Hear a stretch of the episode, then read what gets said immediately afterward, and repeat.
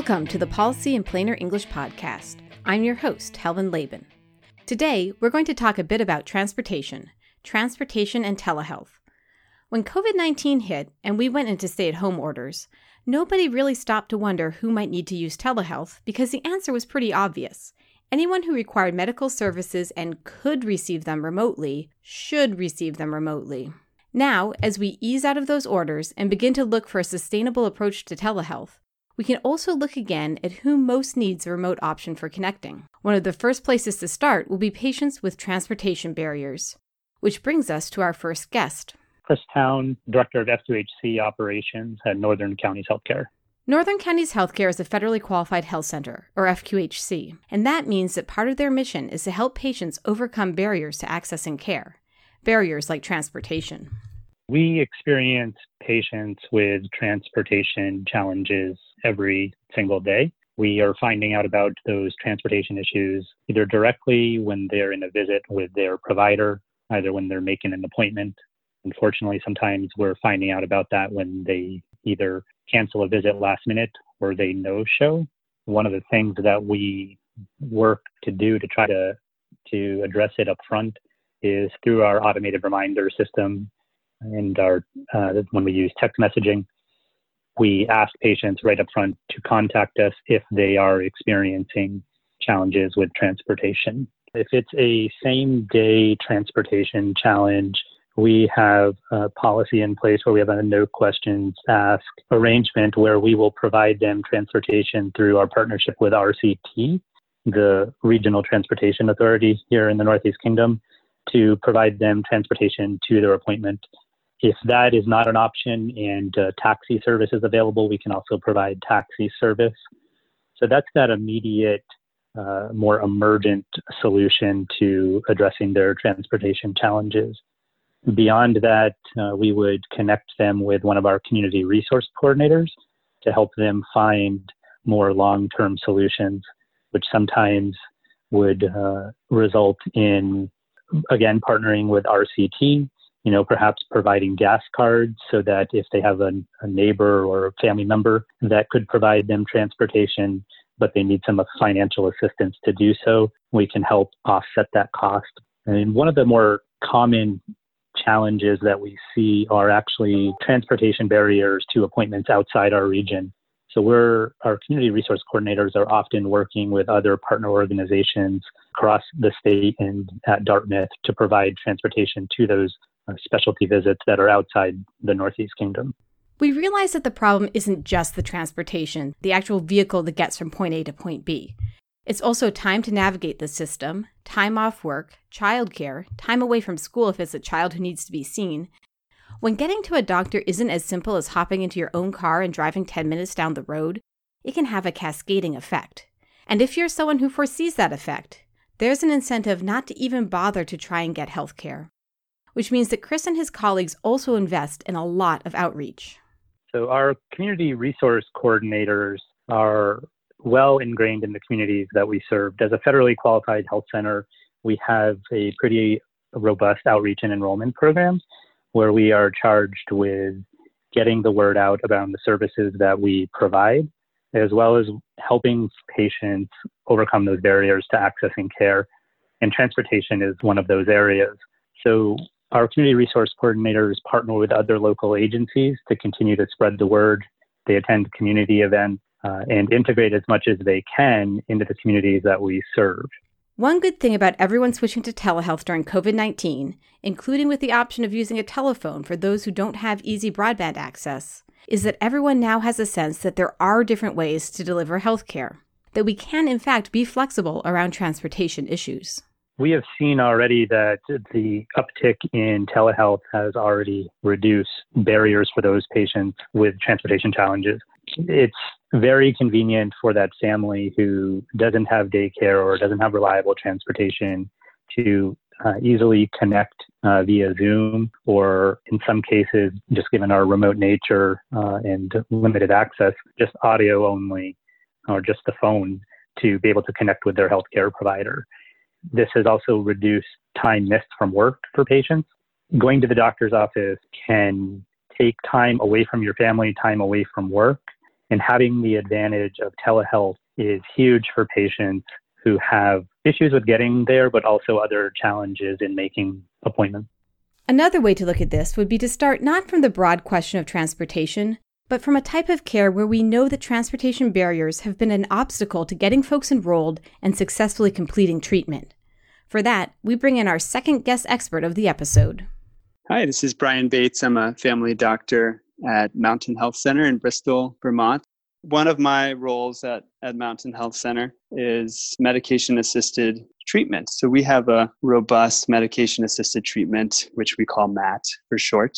We have a robust MAT program in Addison County. We're the largest largest provider of those services. And what MAT is is a holistic, multidisciplinary approach to working with people with a substance use disorder, primarily opioid use disorder, towards their goals of recovery. And the medication assisted component of the acronym is that the treatment involves prescription of a, of a medication, namely Suboxone or Methadone, as one component of a management plan for those patients. Typically, we're interacting with patients closely and frequently. The relationship element is a really important part of the effectiveness of treatment. In Vermont, there's a there's a hub and spoke model of treatment for folks with op- opioid use disorders, and Mountain Health Center would be an example of a spoke practice.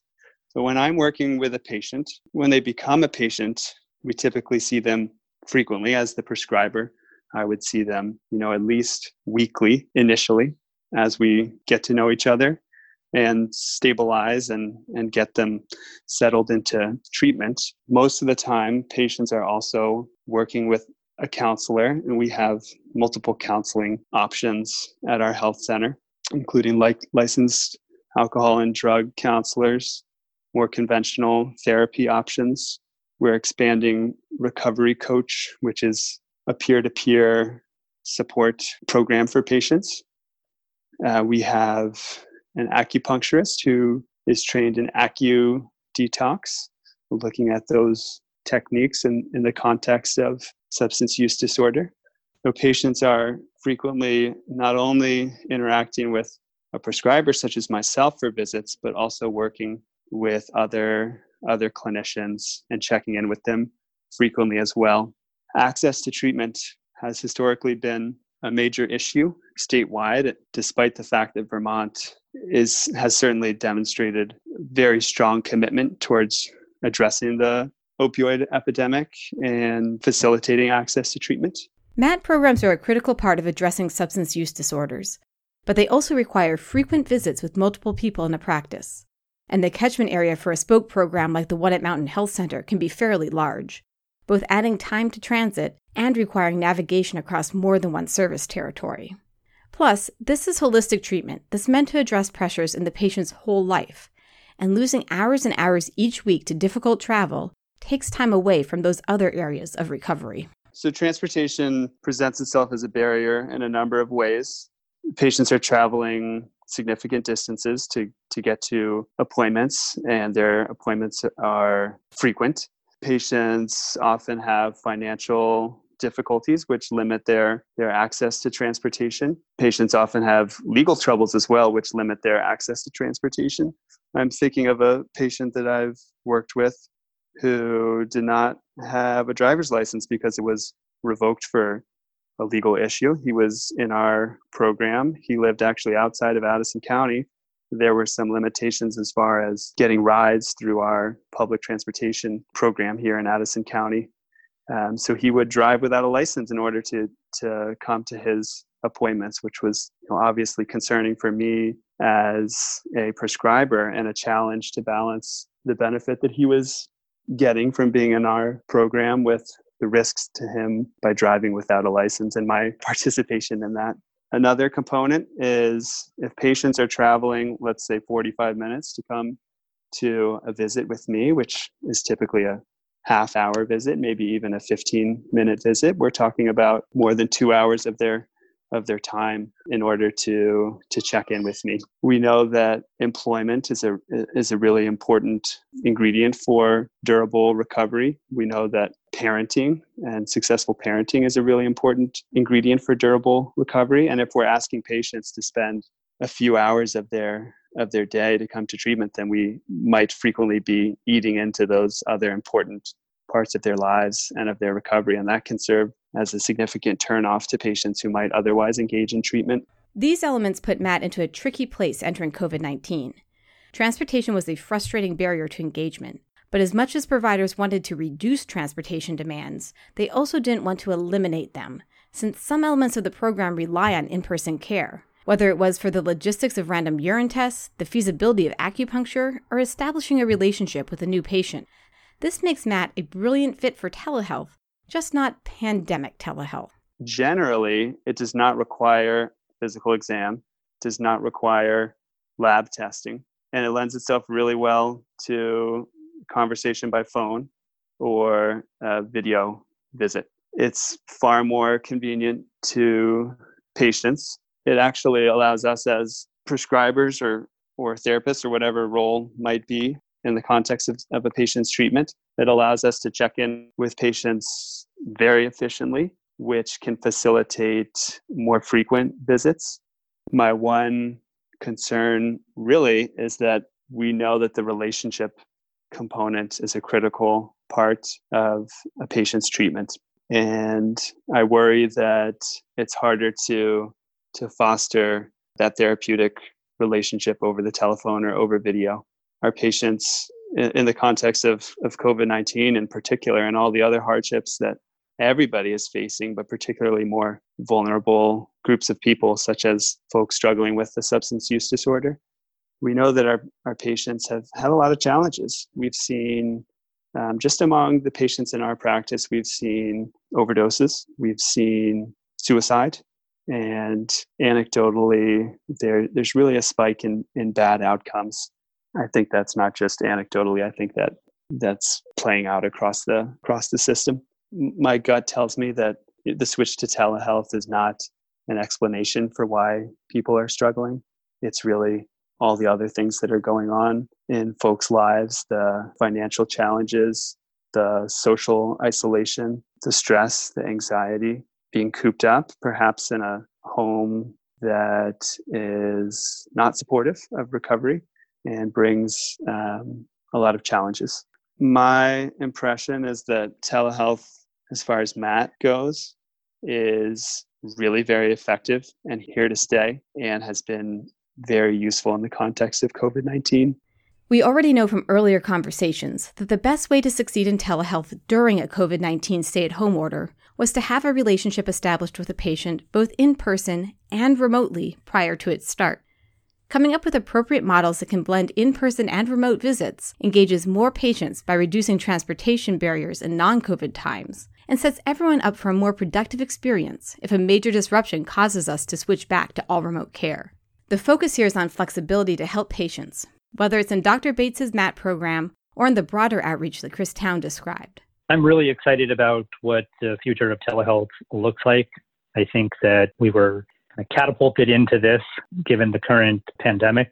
But I think it has lots of opportunities to continue to grow uh, and expand, uh, in particular in uh, around addressing those with transportation challenges.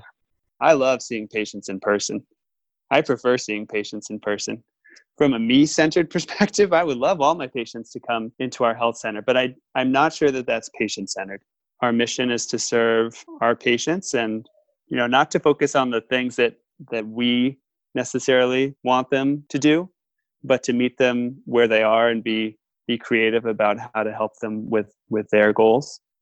I think going through this experience of of all the changes in, in healthcare in the context of, of COVID-19 has really driven home for me that it's just important to be creative and flexible with how we we work with patients telehealth is a great example of that and to acknowledge that each patient faces their own individual barriers and and our system should have the capacity ideally to adjust based on those barriers to to meet that person where they are and make sure that you know that we're eliminating any barriers that might otherwise deter that person from engaging in treatment. The ways in which telehealth changes how well we can all access the healthcare we need will be a topic explored in future episodes of the Policy in Plainer English podcast.